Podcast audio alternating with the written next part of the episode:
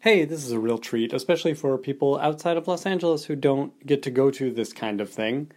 Today's recording was from an event a couple weeks ago at the Skirball Cultural Center. It was part of their um, Writers Bloc program. Uh, and it features our old friend Nell Scovell, who is so funny and so smart and has a terrific new book out called Just the Funny Parts, all about her career in Hollywood and uh, specifically about being a woman in a comedy room. Um, it's really worth a listen, and the book is really worth your time and money to pick up. Uh, you'll fly through it as I did. This event features Nell, uh, writer producer Greg Daniels, who of course um, created The Office, King of the Hill, co created Parks and Rec, uh, and is always funny and very dry, uh, as well as Conan O'Brien. It's a really fun conversation uh, about comedy, about television, about being a woman in both of those things. And uh, I hope you enjoy it as much as I did. I do need to thank Larry Sandez, uh, who is the AV master over at the Skirball Center, as well as Sherry Bernstein, and uh, everyone involved with Writers Bloc who allowed me to record this um, and bring it to you all. Enjoy. They write, they talk, and talk about what they write. Tune in tonight, or whenever the time is right. It's the Writers Panel with Ben Blacker, and it's starting now. Oh, yeah! Nell Scovell is a television writer, director, and producer whose new book, Just the Funny Parts A Few Hard Truths About Sneaking into the Hollywood Boys Club, is often real revelatory and always really funny. It's revelatory for those of us not closely tied to the ins and outs of making a good TV show. While her experience is a great exposition of working women in general, I suggest that her story might be a great deal funnier than others. She gives us innumerable great jokes and anecdotes about ideas pitched both rejected and accepted, including one pretty fabulous storyline that Larry David turned down for a Curb episode. And you're going to have to read the book to find it because it's just so funny. But a few stories shocked me. I learned, for example, that it was a given that the show 24 would never hire a woman in the writer's room. I have confidence, however, that when 24 is rebooted in the not too distant future, there will be more than just one woman in that writer's room. Speaking of writer's room, some of you might remember the short lived TV show, The Wilton North Report. Nell met Greg Daniels and Conan O'Brien there. Uh, Greg went on to create and write for some of the most groundbreaking and popular shows on TV King of the Hill, The Office, and Parks and Rec. Conan has continued to be one of the most relentlessly funny guys on late night TV. Thank you. It is my great delight to bring on Nell Scovell, Conan O'Brien, and Greg Daniels.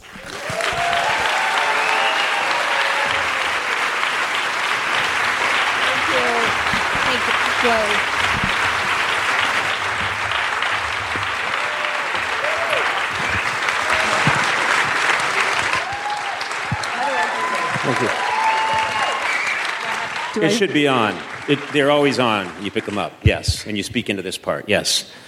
Uh, let me begin uh, by just saying uh, we're really here for now. Uh, she's the only person up here who's written a book, and so now, congratulations. You wrote a book. Thank you. Well, can I say, Greg tried and failed many times.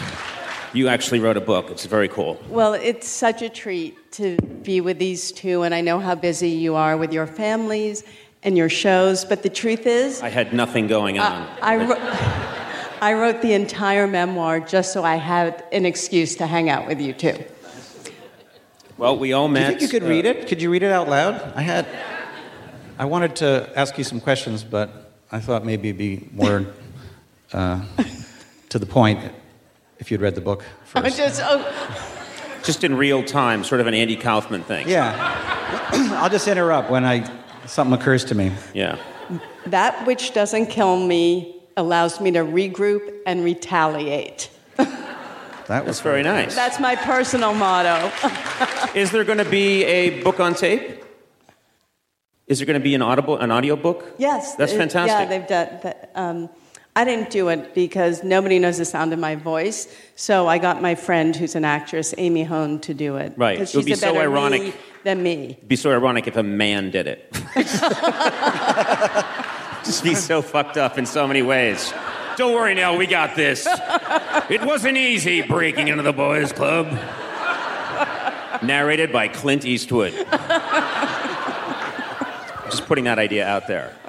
Um, I- you know, I, I have a lot of questions. Uh, and uh, first of all, uh, I know how Greg and I met you, which was on this insane show called The Wilton North Report. And I know that when we were introduced, they said some of you may remember. Nobody remembers The Wilton North Report. It was, no, you're just, no, you don't. You're, Not, not even Fox remembers because I had to contact them to get permission to reprint some photographs. And the legal department says no show ever existed on Fox. They, they wiped it from their corporate memory. yeah. There's no, it's like the Men in Black stick that makes people forget. Nobody remembers that show was on for such a short period of time. But Greg and I had written on a show. We started working together. We graduated uh, 1985 from a small girls' college in New Hampshire. We came out to Los Angeles and we, uh, we worked on not necessarily the news.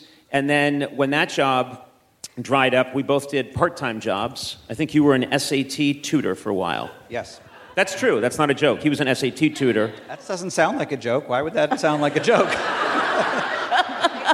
I responded to audible giggling um, that you would be, uh, you know, in charge. But no, you were an SAT tutor. I worked at Wilson's House of Suede and Leather. And that jacket was one of your That's where you got your jacket. Yes. Uh, no, this is much nicer than anything they had. And uh, I literally typed stuff. I was a typist at Wilson's House of Suede and Leather. Then we got the call that the most amazing show in the world was being put together. It was going to be called the Wilton North Report. And Greg and I were hired. We got there, and you had been hired, but you had not been a TV writer. Is that right? No, that was my first TV job. I had been writing for magazines in New York when uh, You wrote for Spy. You were so For cool. Spy.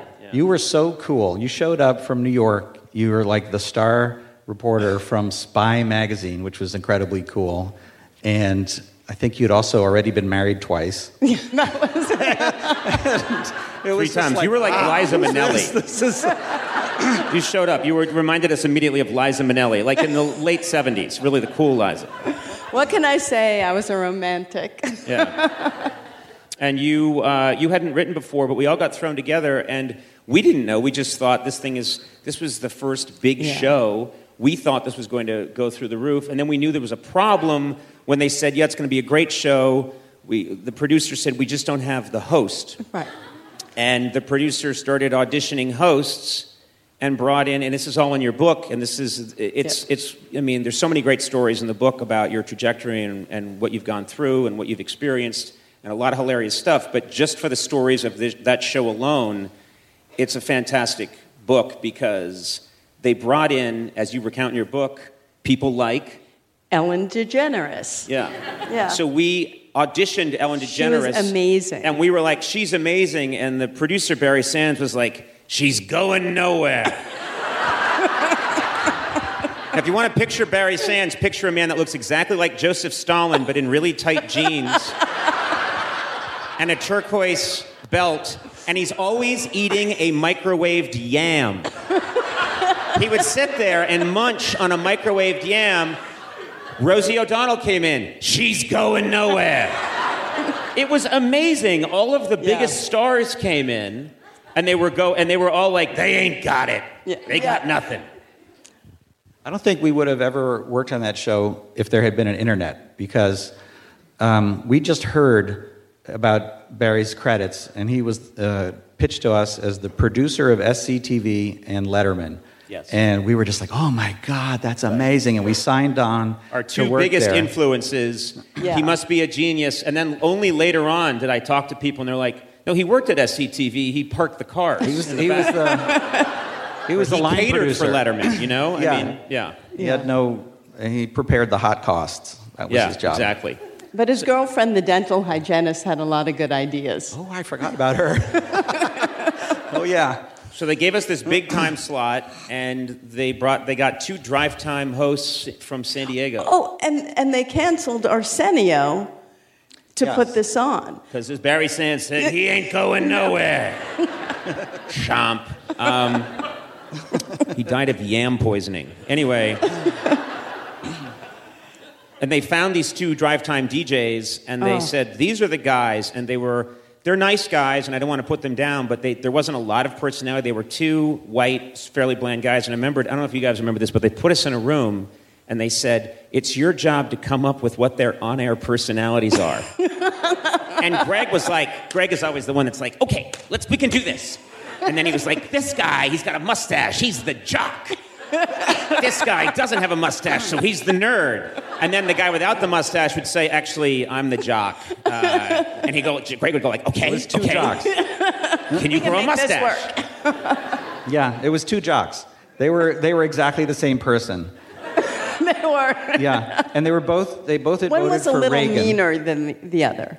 What? One was a little meaner than oh, the I other. I don't remember which one was. There was the one. mean one and the meaner one. Oh.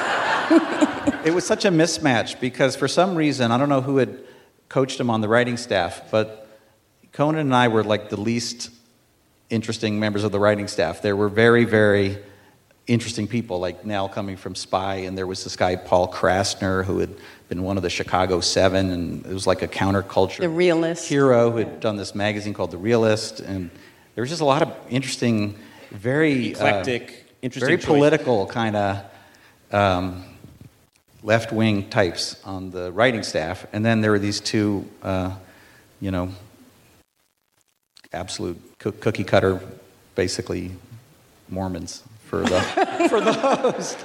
Mormons are great. Love Mormons. Have Mormon cousins. but I'm just saying, in terms of their conservatism.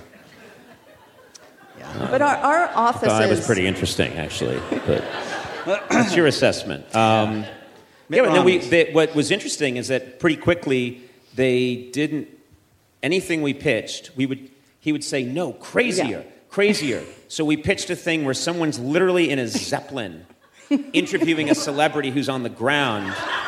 And he was eating his yam, listening, and he had also wore cowboy boots, and he'd be like, No, I mean crazier and we didn't know what he was talking about.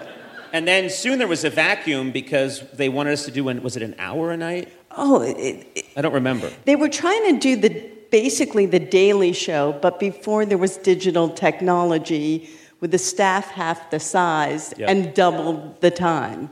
But also not even that clear a focus on what they were doing because it wasn't about the day's events, it was anything.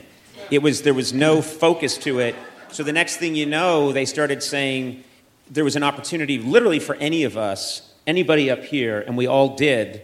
We're just thrown out there on camera, some more willingly than others. Uh, and, uh, and, and they would say if you had any idea at all, you were suddenly on national television Yeah. And doing something that had no supervision. Um, I, you know, and then I remembered I shot something, I did something on the show. I was so excited.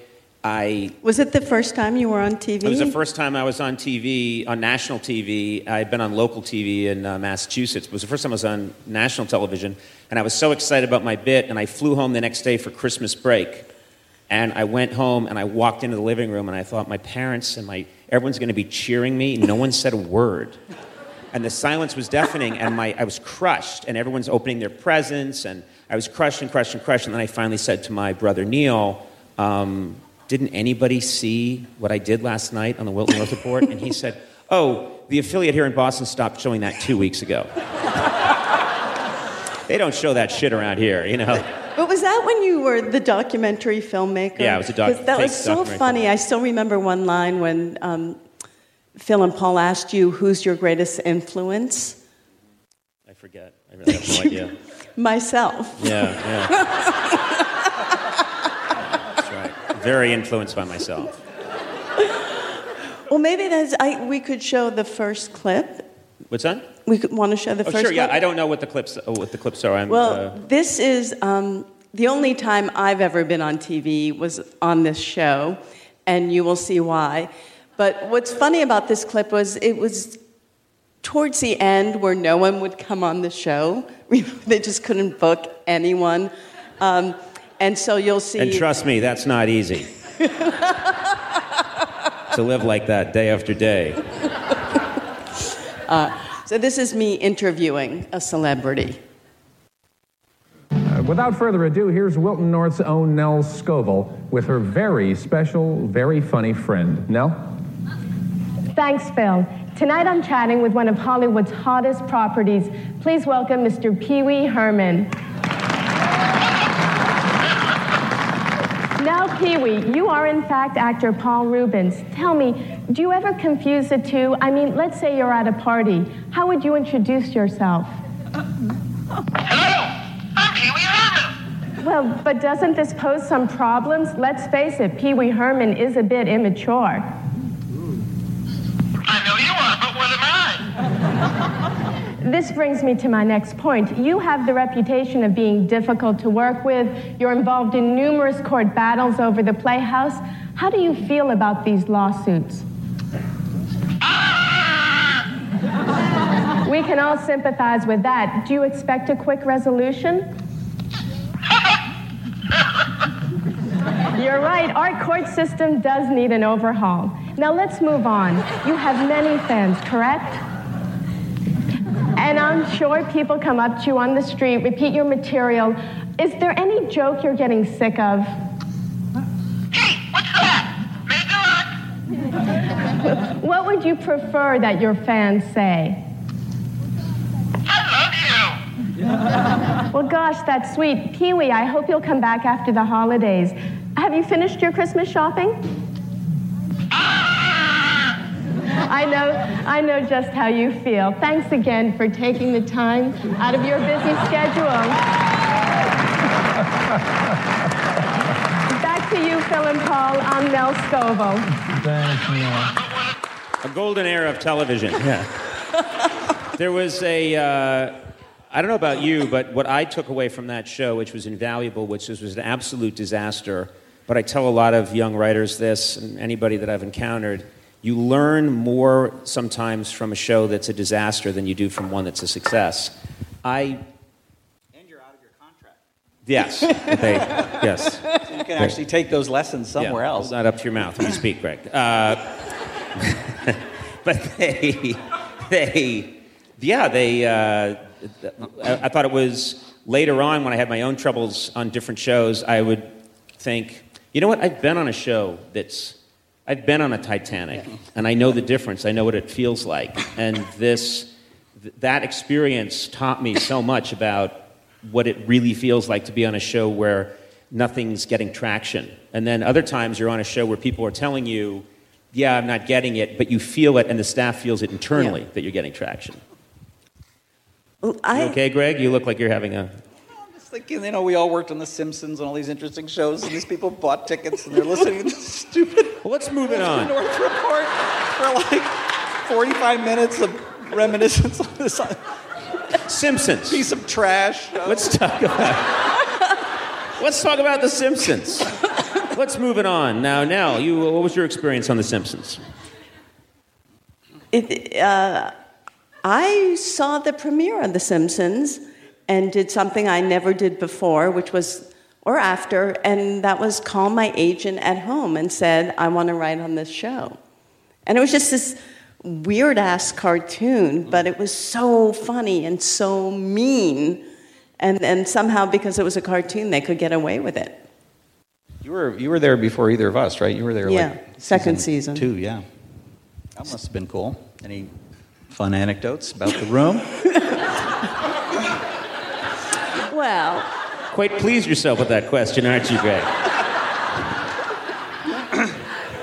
I'll tell one if you sing a Apu's song about the Kwik-E-Mart. yeah. Um, so I wrote the.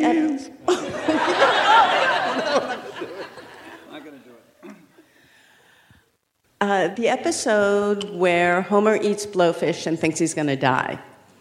Um, and it was an idea I brought in, and we um, plotted it out. And originally, uh, I wanted it to be that Homer makes this bucket list, and he's got to, we see him go through his last day on Earth. But Sam Simon, who was running the show at the time, thought it would be funny to wrap that story up in one act and then have Homer realize he had to make more of his life and live it to its fullest. So he joins the community theater and stars in a production of Streetcar Named Desire. Um, and if fans of the show know that did actually become an episode, although with Marge. Did you write it? No. No. Jeff No. Martin wrote it. Jeff Martin, I think. Yeah. Um, and so we stuck to the original pitch. How did you How did you come in as a as a person with a, an idea and somehow get the showrunner to do your version instead of his version? Well, he took it to um, Jim Brooks, and because he was the only one higher than Sam Simon, um, and yeah, Jim liked my way better. Which, Which endeared you to Sam. yeah, yeah. People love it when you go around them to Yeah. the top. Try it out, people.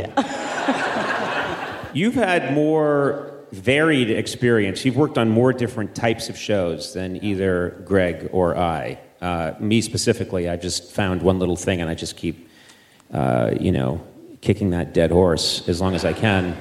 But you have worked on so many different types of shows, and one of the things I think that distinguishes you is you really love jokes. This is going to sound like I'm, I'm not uh, telling the truth, but I've never been a big fan of jokes. I tell jokes, and if I have a really good joke, I like it. But I don't love sitting around writing jokes. It's never been something that I've Really? loved. I, I like thinking of a silly situation, but you really love crafting a joke. Do you think, oh, that's true? I do. And in fact, the first time I learned how to write a joke was with these guys, and we were working on a sketch for Wilton North, and um, I was. Here we go again. Here we go. No, I. Um, It was the most influential show ever. it was very it was like Seinfeld. Only it wasn't. So I had come from magazines, and so as a journalist, I could think of kind of big concepts. But we were doing um, a story about the Reagan White House. That's how long ago this was. And the, the line was that the Reagan's dog was named Rex, and that um, Greg wrote this joke, and how Rex would roam the halls late at night, and the ghost of Abraham Lincoln would also roam the halls late at night, and it was unclear which one of them was responsible for the small stain on the carpet. Don't remember that, but it sounds like it's in my wheelhouse. And I just, I remember how it was constructed and, and kind of going, oh, that's how you do it. And um, a couple of years later, you guys went off to SNL, and um, I got hired at Late Night with David Letterman. And it, one of my great joys was the, doing the top 10 list every day, and you had 45 minutes to write all the jokes you could think of. Um, my first one, I still remember my first ever um, entry on the top 10 list, which was the top 10 least popular summer camps. And I slid in at number 10 with Camp Tick in beautiful Lyme, Connecticut.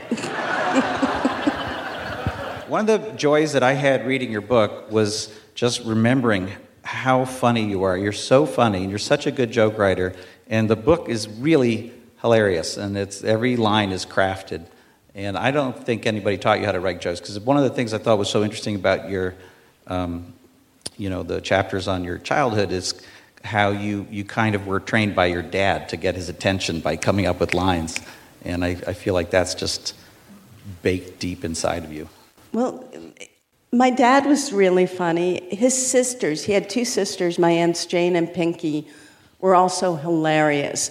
And um, there's this great story of my sister Alice was on the couch reading Little Women when Pinky walked by, tapped her on the shoulder, and said, Don't get too attached to Beth.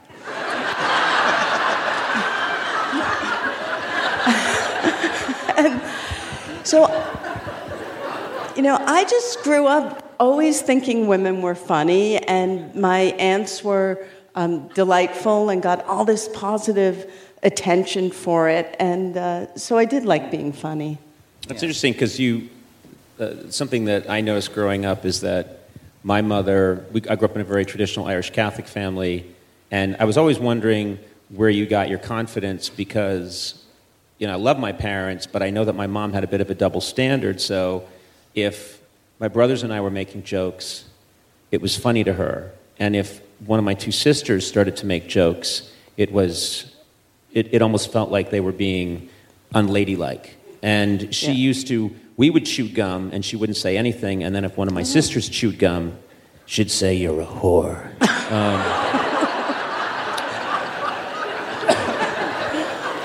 She actually knitted that on a sampler. Uh, but, um, but it was a double standard, and it's something that I've thought about a little bit because obviously, it, it, you know, one of the things that you've done is you've persevered, and it has not always been easy, but it is a. Uh, there, there are these almost cultural barriers sometimes that I think that I witnessed when I was growing up, where I thought women, I just, and when I saw in the microcosm that I lived Yeah. in, women aren't being rewarded for being funny by my parents the same way that the men are. So my um, mom went in for my parent-teacher conference at uh, my third grade, and the teacher told her to tell Nell to stop making jokes in class. Um, and my mother delivered the message on my 40th birthday. this is totally true. And, uh, you know, I was an established comedy writer by then. And, uh, you know, I'm, I'm really glad she waited to tell me that my teacher had notes on my personality. Your turn, Greg. Well, how about Monk? Let's talk about Monk. that was a great show, and that was like a one hour Delightful. lighthearted mystery. I, I wrote three episodes of Monk, and um, the Sarah Silverman starred in one of them. She was very funny. Did you work with Andy Breckman on that? I did. And he's one of the great. I'm, he's one of the great all-time comedy writers, in my opinion. And I agree. would worked with him a little bit on Saturday Night Live, and he just he's hilarious, and he's very old school. But I could see him loving you because he likes jokes, he, and he likes good jokes. Well, I'll tell this story because we're at the Skirball Center. One of my name. favorite moments about Andy is how he's just. He, he's so quick and so imaginative. And one day we were talking about having a time machine, and one of the other writers said that he would just go back in time and get a lot of um, comic books from the Golden Age and bring it back. And someone else said, Well, you know, shouldn't you stop off and kill Hitler first? Um, and then Andy just got this funny look on his face and he said, What if I got in a time machine and I go back to kill Hitler, but when I arrive, he's in the, the middle of a speech, so I can't do anything. And I start to listen and think, you know, the guy's got some good ideas. And then he goes, and what if the entire Third Reich is just time travelers going back to kill Hitler? And, and you thought the Skirball was the best place to tell that joke?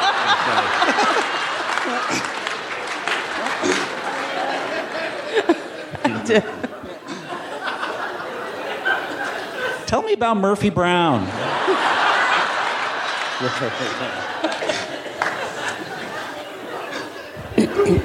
Uh, Murphy Brown was. I hear they're doing. They're gonna reboot they're it. rebooting it. Yeah.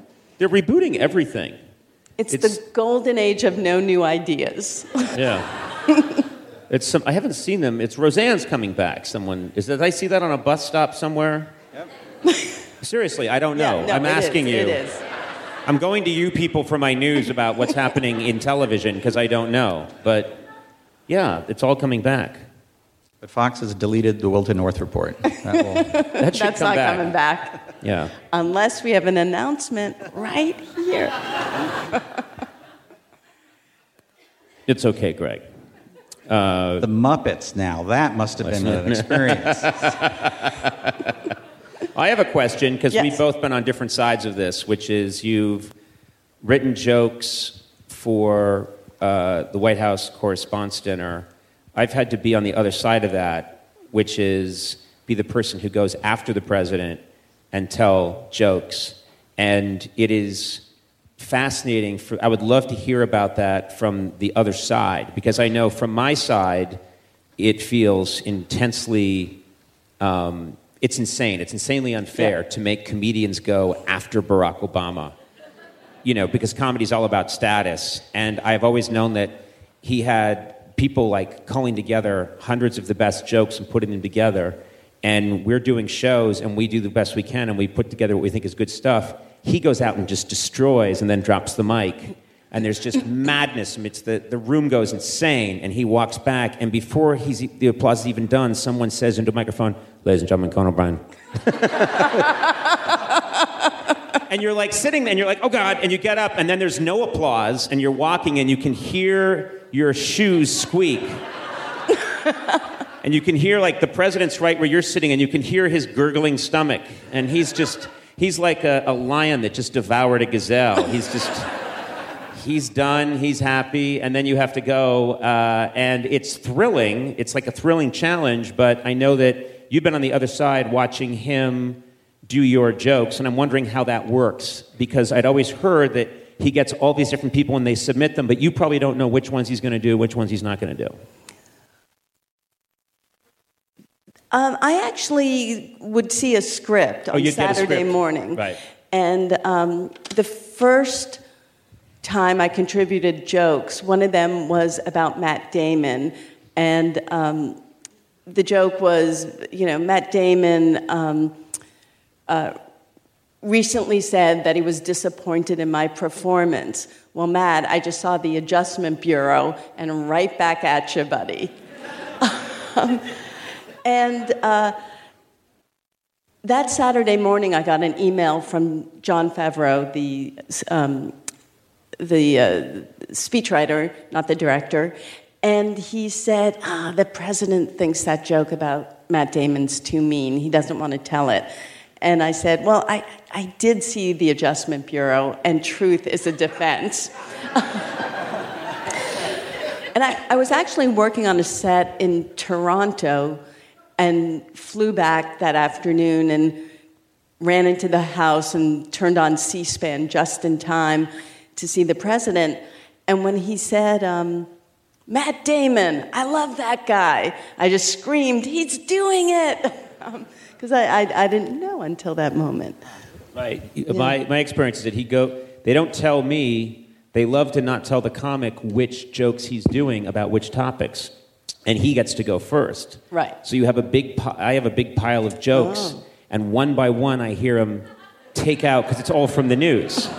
so I'm sitting there next to Michelle Obama or Hillary Clinton, and I'm listening to someone take literally go ahead of you and do and I'm taking the blue cards out and throwing them out as I go so your pile's getting smaller and smaller but I would think it'd be much more fun and relaxing to be you know seeing did you have a favorite joke that you did for Obama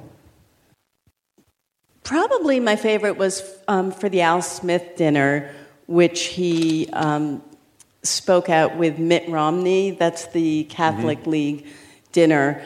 And the joke was um, that uh, me and Mitt Romney have a lot in common. We both have wonderful wives. We both went to Harvard. We both have unusual first names. Actually, Mitt is his middle name. I wish I could use my middle name. and he looked kind of sad afterwards. And, uh, um, and that was fun because it just it required a cultural knowledge in order to get the joke. The only downside was Sean Hannity actually tweeted like I enjoyed that middle name joke. That was pretty good. And I thought, oh, I gave Sean Hannity a moment of joy. Yeah. And that, that it wasn't worth it. yeah No, but the, he, Obama's just, he's such a great joke teller. he's great yeah, Yeah. he's very uh, and also he he developed it. You could see over his eight years he got better and better. And then by the end it was um, you know, yeah you could tell that this was his favorite part of the year. And I remembered uh, just seeing him do lots of like. Suddenly, he was by the end he was doing prop humor, and you know they were cutting to to Adas behind him, like he was doing Weekend Update, and he'd be like, "Yeah, check out that car," and then bang, a picture would, and it was a fully produced comedy show. It was a fully produced comedy show when. You know, 30 years before, it had been the president making a few mild mannered, chu- you know, press people chuckle and then everyone getting drunk. Right. It turned into f- uh, a full on sophisticated comedy extravaganza. I had an experience with Governor Ann Richards of Texas, um, I love who was really great. She's the, the woman that had the line about George H.W. Bush. Poor George, he was born with a silver foot in his mouth at the convention. And she was a guest on King of the Hill, and she had a scene, and right before we recorded her, she took the script and she just went through it and uh, punched it up, made it like 20 times better. It was so embarrassing because she was like the greatest uh, comedy writer. That's my line. Well, I always her. thought of the president, um, the good one, as the greatest sitcom character because he was the leader of the free world who lived with his mother in law. and that just seems so funny. I once pitched an idea of the president, someone's the president of the United States, but on the side they solve crimes. Uh, and it's just like it's something he's interested in. So he's literally in a motorcade headed to the UN, and he sees like something going down in an alley, and he gets out, and he gets the shit kicked out of him. But then he makes it back to the, and he's like, "Wait, I know how they're moving the drugs," and no one, no one understands. It will never be made. It's a good idea. Any of you, anyone here can have it. Greg, what's the dumbest idea you've had for a show?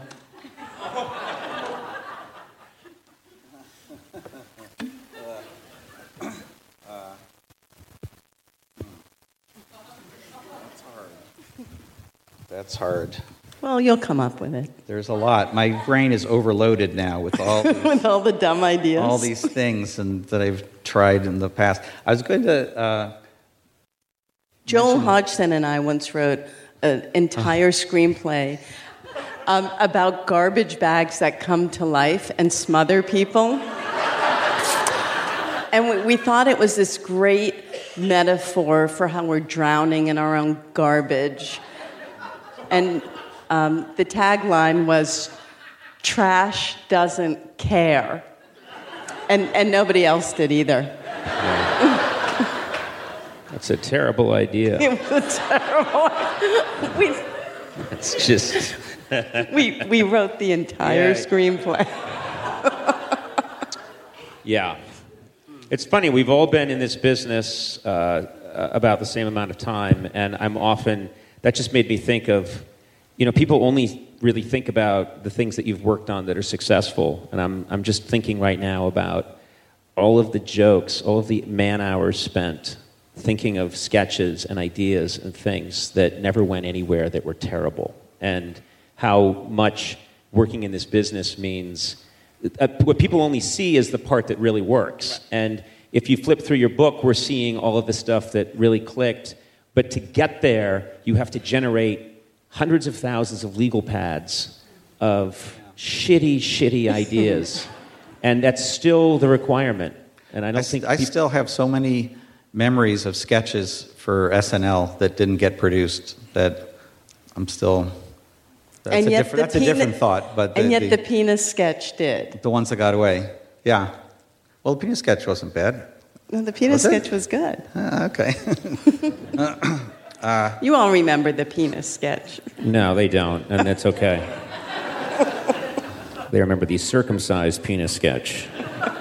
The, um, I don't know. I would say, I would say that's one of the things. Like I always try and think about what would I want to hear about if I came to something like this, and I would would be interested. I would like it if people told me the truth, which is how much how humbling it is to try and think of comedy and how much of there's a high failure rate of just ideas and how much tenacity comes into it.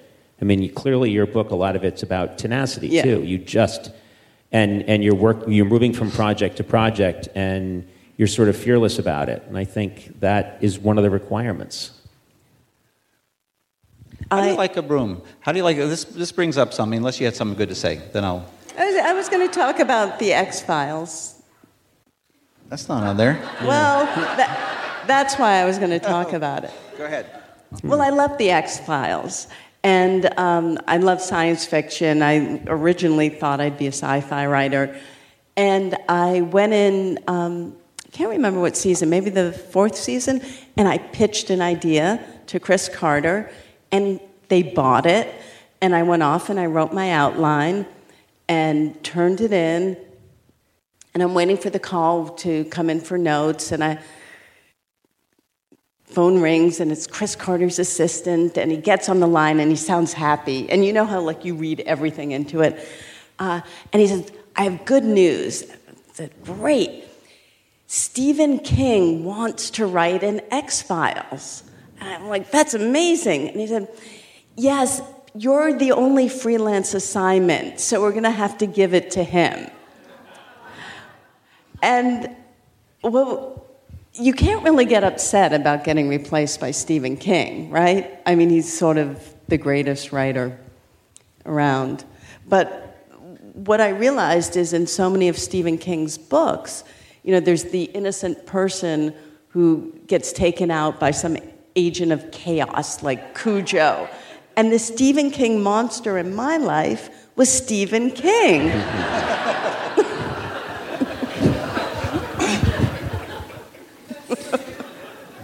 That's was in the book. Yes. Yes. That's right in the book. You can get more like that if you buy the book. I heard it makes a great Passover gift. That's what I thought when I saw it in the store. I just didn't know when Passover was.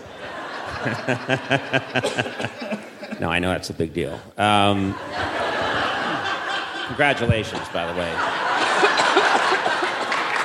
I think you people are doing great. Uh, I just wanted to say that at Skirball.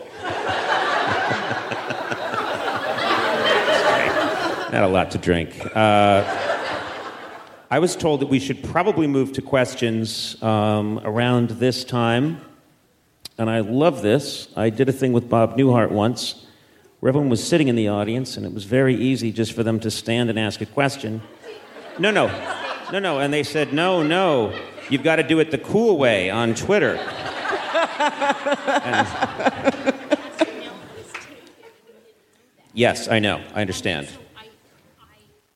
Well, well, want you to give your well, Why don't they're we- sorting let me this ask you a question. Let, Yeah. Well, Conan figures that out. I want to ask a question that I was going to ask before about Sabrina the Teenage Witch. Oh, yeah. I created that show. Um, Yes. How was that? And how did you find show running? And um, I know that you left that show, so I'm guessing you didn't find it that good. But um, you know, what what was that like? What was that experience like? Oh, I love magic, and the actual creative part of that show was was wonderful. Um, it uh, it was a lot of pressure, and you know, years later, um, when I was working with Sheryl Sandberg on Lean In, uh, she told me about this study called the Heidi Howard study, and it was basically a case study at a business school where they split the class in half, and they gave one half this. Um, this case study about a guy named Howard, who was an entrepreneur, and the other half got a case study about Heidi, who was an entrepreneur. They were the exact same studies, but the only thing they changed was the name. So the students came back the next day and were asked questions. Everyone wanted to work for Howard. He was a great guy, good at his job.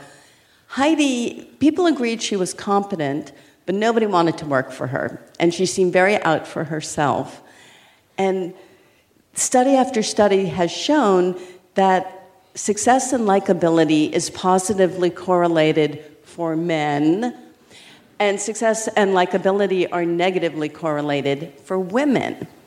So it was running a show, you know, I, I want to be liked, and it, it was very hard. And um, uh, I wish I had known that then because you, I took it very personally and I thought I had done, I was doing things wrong.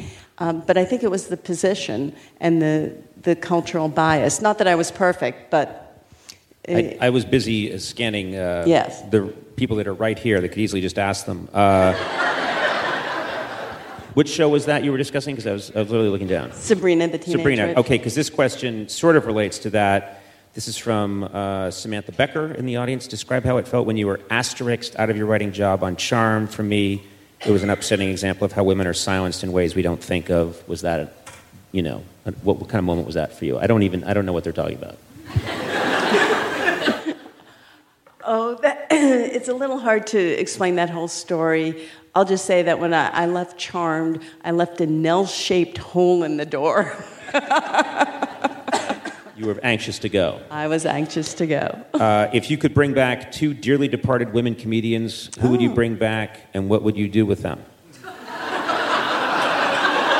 Oh, You know, let's try and keep these clean. Joan Rivers, and I'd make her let me stay in her apartment when I was in New York. Um, and, uh, oh, I'm trying to think. Who else? Who would you bring back? Well, Lucille No, Balls, a a lot of people. Moms Mabley. I mean, Carol, So Carol you just- Burnett's still alive. You just basically said, I'm glad Lucille Ball's dead. Someone just said you have a chance to bring her back to life, and you went, no, No. let her remain in her grave. Gilda. Gilda. Oh, Gilda Radner. Yes. Good, good answer. These are a lot of these are just uh, people saying really nice things, which is great. You should read them, but I'm, I'm looking for questions. It's just, oh, are there ever days in the writer's room where you just don't feel funny? If so, how do you deal with it?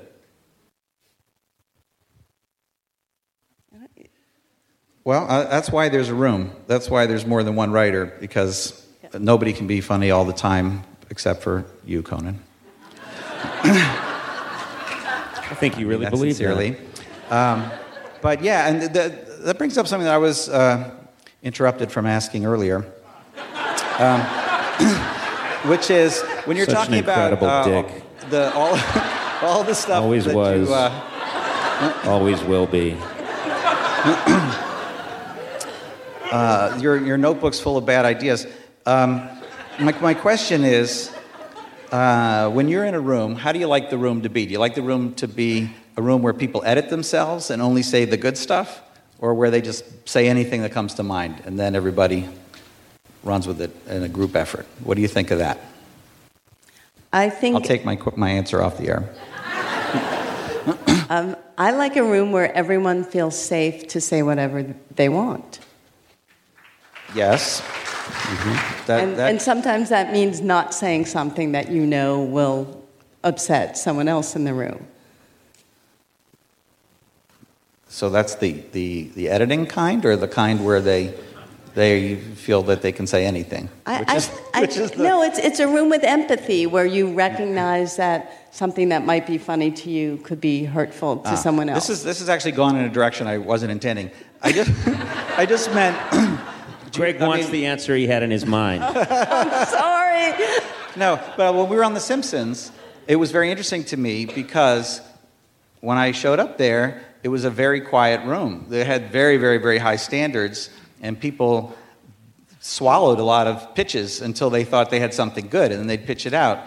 And then um, a couple of new writers got hired who were from a different, uh, you know, tradition, and just blabbed and blabbed and blabbed as much as they could, hoping something would stick, and uh, and they were immediately fired. so. I what- just was wondering if you guys had an, uh, a feeling on that. How do you run your, your staff there, Conan? Have you met them? No. I, I'm told they're very happy. Uh, we, uh, we pay them in produce. Um, I, uh, I will second what you said, which is I love a writer's room, and I love it to be uh, a place where you can say the most terrible, insane, crazy things, and people feel safe that this is a special zone where, uh, I, I mean, really, some of the riffs that people get on sometimes are incredibly insane, and they can't survive the writer's room, meaning there's a lot that happens in a writer's room that if you tried to reconstruct it later on, wouldn't make sense to anybody. It would just, there's riffs and tangents that people get on that get hilariously funny, but they cannot live outside a writer's room. And if they, God forbid, ever showed up in a court document, you'd never, ever be able to defend it. And that is, I mean, just, and so I think it's kind of a very strange place to describe a really good writer's room. Well, in, in the chapter about The Simpsons, um, I recall a line that came up in the room where, you know, Homer sees his father, and again, he's eating this blowfish and he thinks he's going to die. And the line that was pitched was Grandpa Simpson saying, um, they say the worst thing is to lose a child, but actually, it's not so bad. and, and that was such a great room joke because you know you would never do that in an episode, but we all laughed really hard. I don't know hard. if people here have been told that they were originally told to use hashtag AskNell, and that is, was taken and it's for the series Victoria. Well, let's do it. There's a there's a live Q and A with Nell Hudson, also known as Miss Skerrett, that's happening at the same time. so I am literally pouring through this thing, and there are things like, "Why did they get rid of Mr. Skettledan's character?" I'm like, "What the fuck is that? What are they talking about?" And I'm, I'm trying to find ones about us. and if you learned French, can you give some lessons to Jenna? No, that's from that series again. what do you say to your French fans? What, uh, okay, no, okay, let me get back to. I just wanted you to know that that's what's happening right now. It's a series, and I hear it's pretty good. Don't listen to me. I'm just still looking for. I was told. Wait, while oh. he's looking, let's watch this one minute clip of Conan. Oh, no, God, don't show that. This is me early on. I didn't know what I was doing. It's not my fault. I needed the money. If you're watching the Wilton North Report at home right now and you're all alone, we have a special treat. Maybe you're feeling a little blue because you're not at a party celebrating with friends. Mm-hmm. But we've taken care of that thanks to state of the art interactive TV. Right, now you don't need any special equipment for this now, but we do ask you to help us out a little bit. Now, Dincy, how much time do we have left? One minute from now. Okay, we're one minute from midnight. Okay, you 10, 9, 8, satisfied, 7, here guys? we go. Now it's the female's turn. Move close to your TV set, and don't forget, girls, pucker up. Here comes midnight. Hi, baby. what do you say we bring in the new year with a nice big wet one from a guy who really knows what he's doing?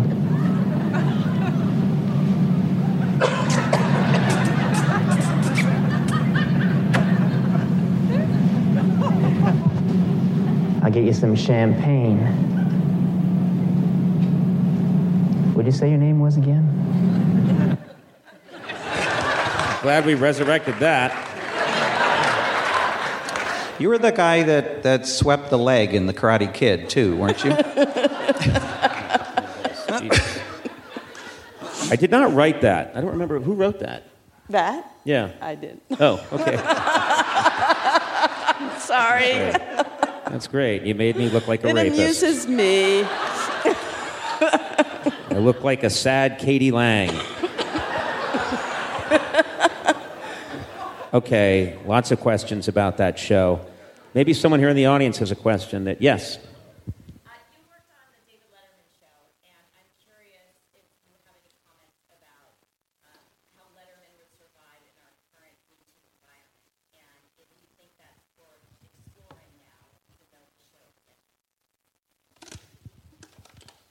He, um, he has a new Netflix show, and I couldn't help but notice that of the five executive producers, they're all men. Uh, so maybe he's solving the problem by just uh, not having many women around.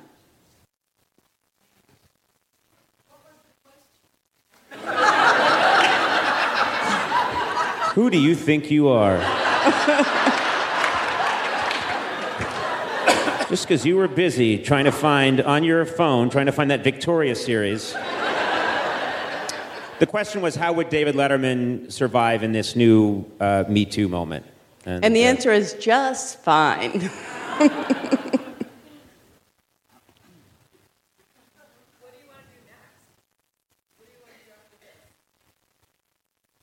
oh.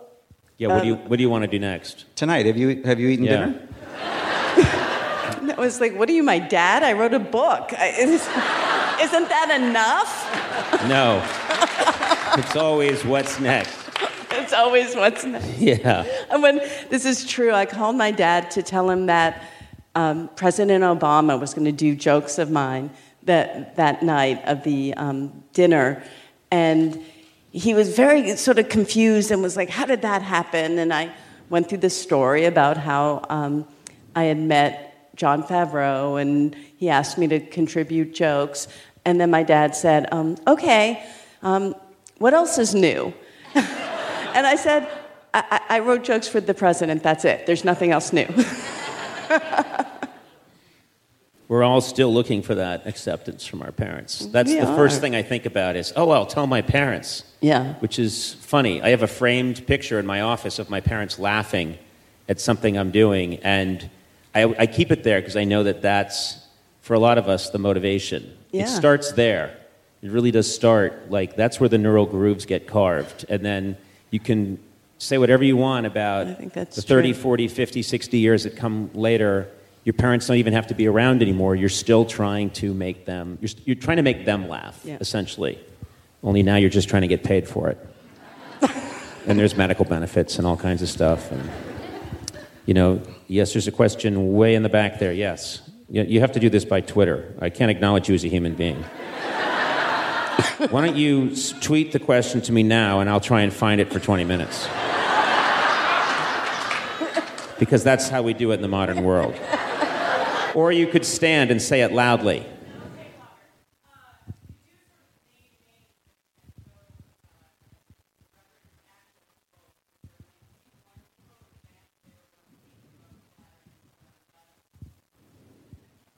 Um, it's mostly flattering. You know, when you. s- I have a joke that I, I could have called it just the angry and bitter parts, but that would be an eight volume set. Uh, so when I, you know, you, you, you go into it and you think, oh, I'll settle these scores. But the truth is, it's so much nicer to thank the people and credit the people who were good to you and who taught you how to write a joke and um, who supported and advocated for you. So I actually don't use, I tell, most of the negative stories don't have names attached to them. Although if you're, if you want to figure it out, you, you can. Um, but there's, I mean, there were so many, especially male mentors, who um, were wonderful to me. And I loved writing about Arthur Penn, the director who um, I leaned on when I was directing my movies, and Barry Kemp, who created Coach, who was just the greatest boss. Um, I like making my parents laugh, but I want to recognize that one of my complete comedy idols is in the in the audience, Albert Brooks, and I, if he would laugh at something Yeah, that we did, that mine would be too. the most uh, gratifying. No, I was never a fan. I don't get it. no, I. Never, I just never got it with Albert.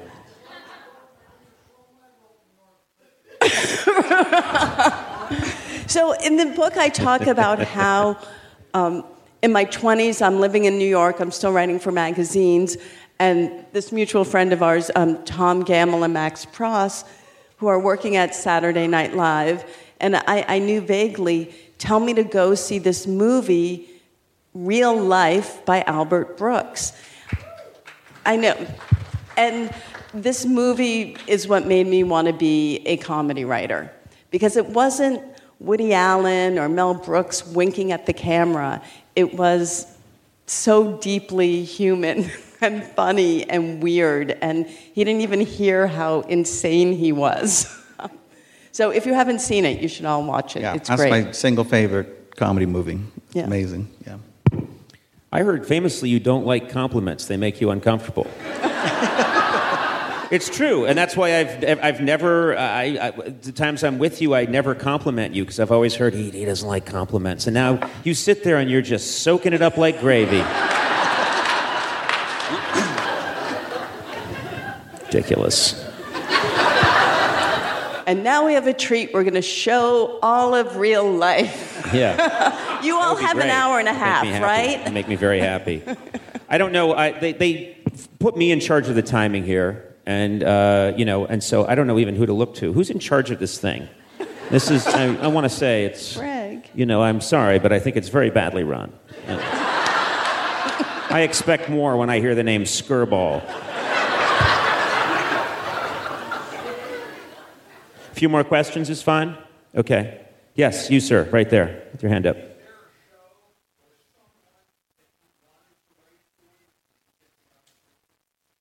That's a good question. Was there someone you wanted to write for, a show or someone? I have a lot of never got the experiences like that. I, I spent two Excuse days. me, I was asking now. You were. Oh, No, I'm, oh. I'm thinking. Was this an evening with Greg Daniels? No, Greg. Nell's, Oh, Nell's I'd love to written see for your book, everything. Greg. Why don't you bring it out? Nell's written for everything.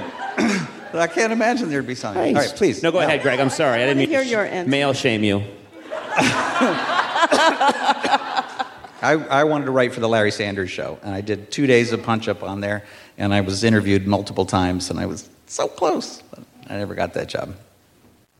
I wrote a reboot of McCloud for USA starring Brett Butler.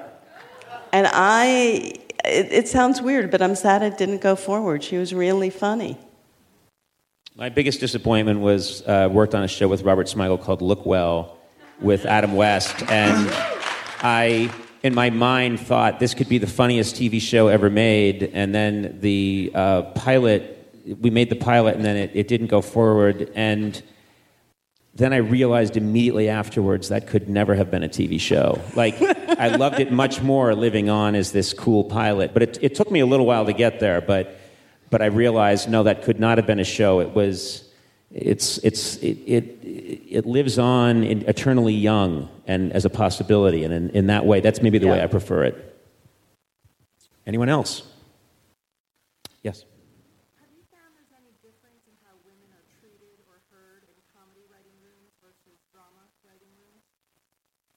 That's a good question. Don't look at me. Any difference between how women are heard in comedy writing rooms versus drama writing rooms? It's just clearly for you. Uh, I actually, um, I actually think comedy writing rooms are better for women than drama writing rooms, but that might just be the drama rooms that I've been in. Um, but comedy, it's, it's really writing as a team sport. And, and drama, you, you tend to go off to your room and come up with ideas. But boy, when, it, when it's all working on a comedy show, it's great. Yes, sir, way in the back. Yes, you.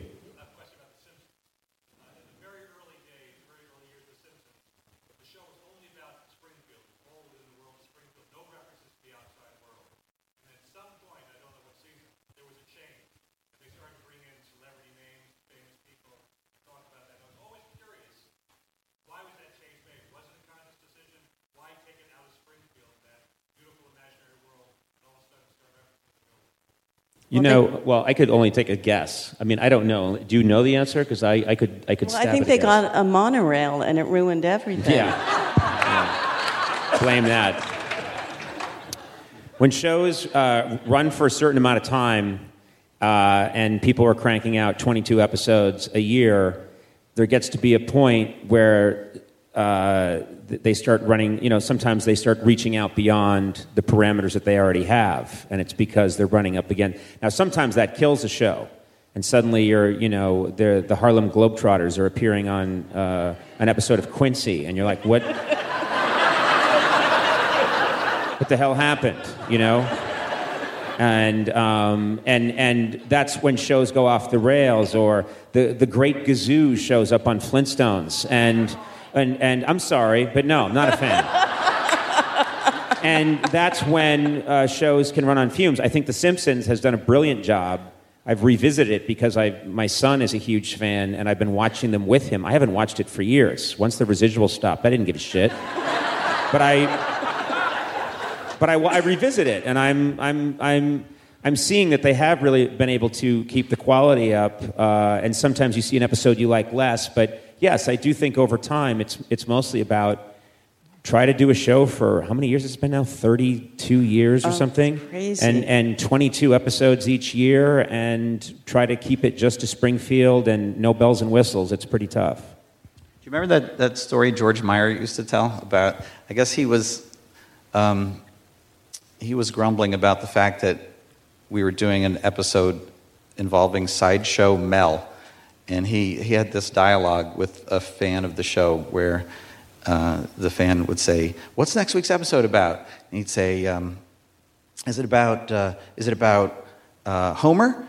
And the, the person would go, "No, it's not about Homer. Do you know uh, you know Homer's son Bart? Of course, I love Bart. Is that a Bart episode? No, no, no. It's not a Bart episode. Um, you know how Bart uh, likes this uh, TV show where the, the lead is Krusty the Clown?" And the guy's like, "Yeah, yeah, I think I know that. Yeah, is it a Krusty the Clown episode? No, no." Um, there's the Krusty the Clown has a sidekick on the show uh, called Sideshow Bob. Um, no, I don't know that character. Yeah, is it a Sideshow Bob episode? No, he's got like a brother named Sideshow Mel or something.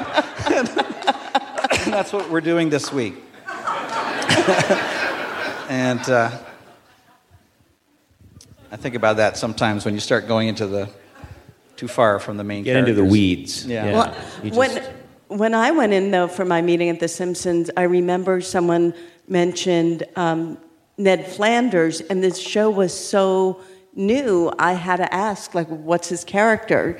And someone said um, he's unfailingly nice, so Homer hates him.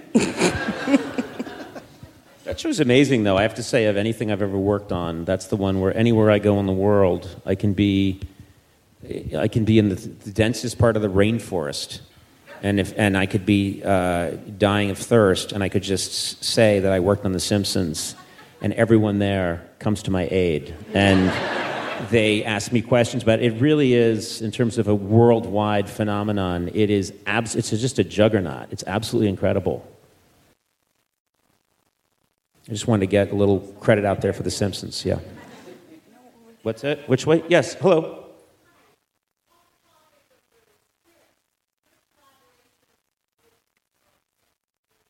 Sheryl?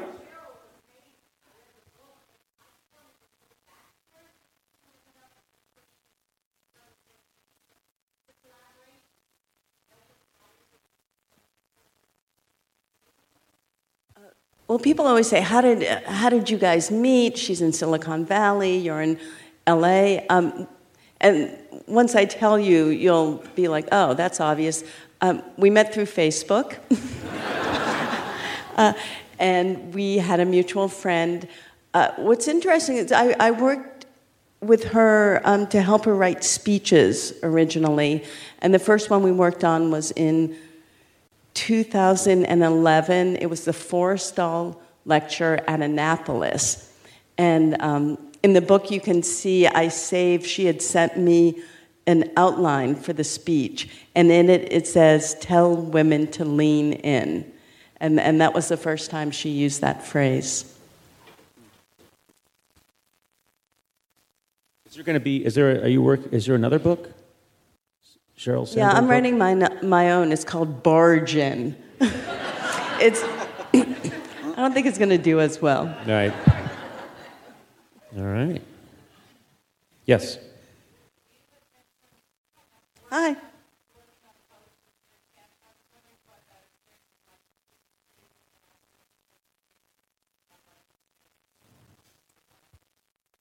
Well, Coach was great because Barry Kemp was this amazing mentor, and he really taught me how to write a, for sitcom. And he had this saying, which I, I love, that writing is not an act of creation, it's an act of discovery.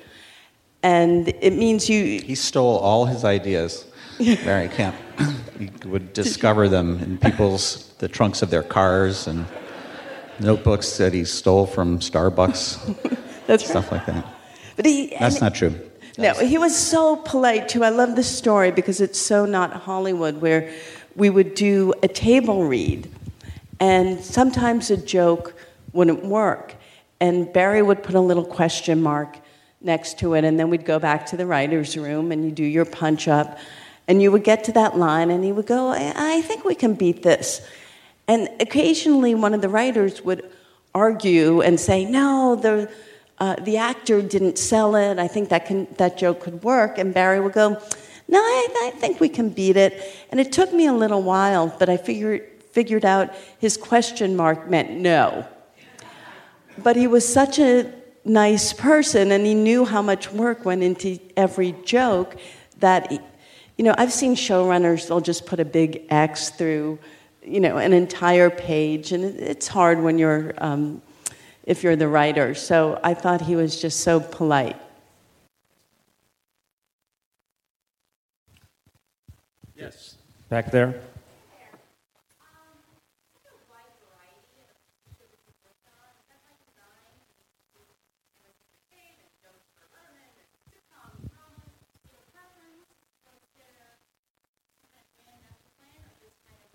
Yeah, you're like a serial killer and we can't find the pattern, you know? you just move from town to town, you work on different projects, and then they find the limbs later on. What's, what's that all about?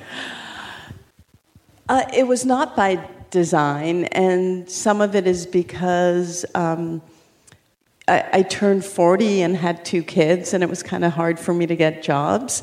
So I took whatever came my way, and uh,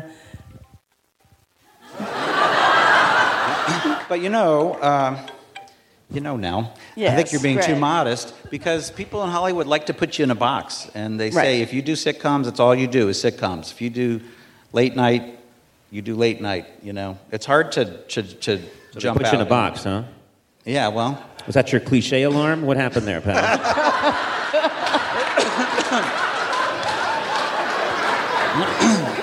we lived together for to a long time. Nell. and Trying to he, compliment he was her. so hard to live with that I had to get him back.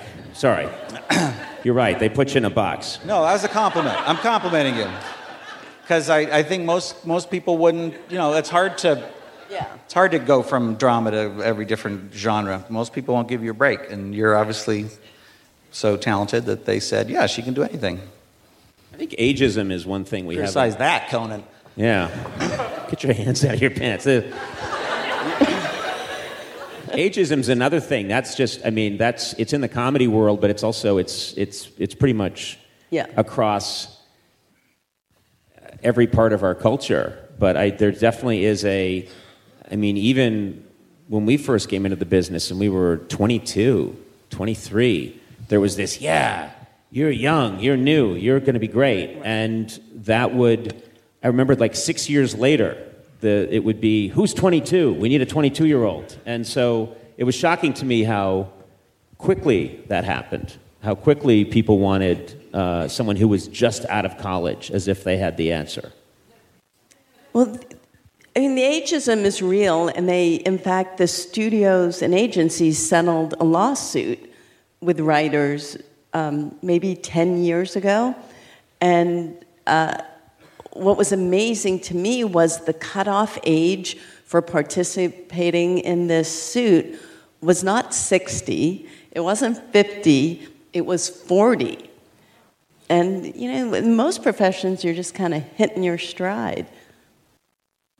And uh, we're like professional athletes, but without But any not at all like coordination. we are nothing like professional athletes. They're so good at what they do. uh, we're probably going to have to wrap this up soon. I don't know if we have time for uh, one more question. Something really upbeat about isn't it all good or something? yeah. Something, it's rainy out. We're here at Skirball. Let's just end on a real high note. Uh oh. I don't know. I'm going to go with you. Yeah. yeah. What's this going to be good? Yes, Emmy Award winning Scott Alexander. Spy magazine in its heyday was the golden age of comedy and it was very influential and you were there. You want to talk about those days? Sure. Spy was considered so unique because it was snarky. And now the entire internet is snarky, and, and it's hard to sort of appreciate. But it was um, the birth of the short fingered vulgarian um, epitaph for Donald Trump. Uh, people don't know. There were other ones that didn't catch on, like there was um, Queens-born failed casino operator. was another one, but um, yeah, we we dispensed of Donald Trump, and he was never heard from again.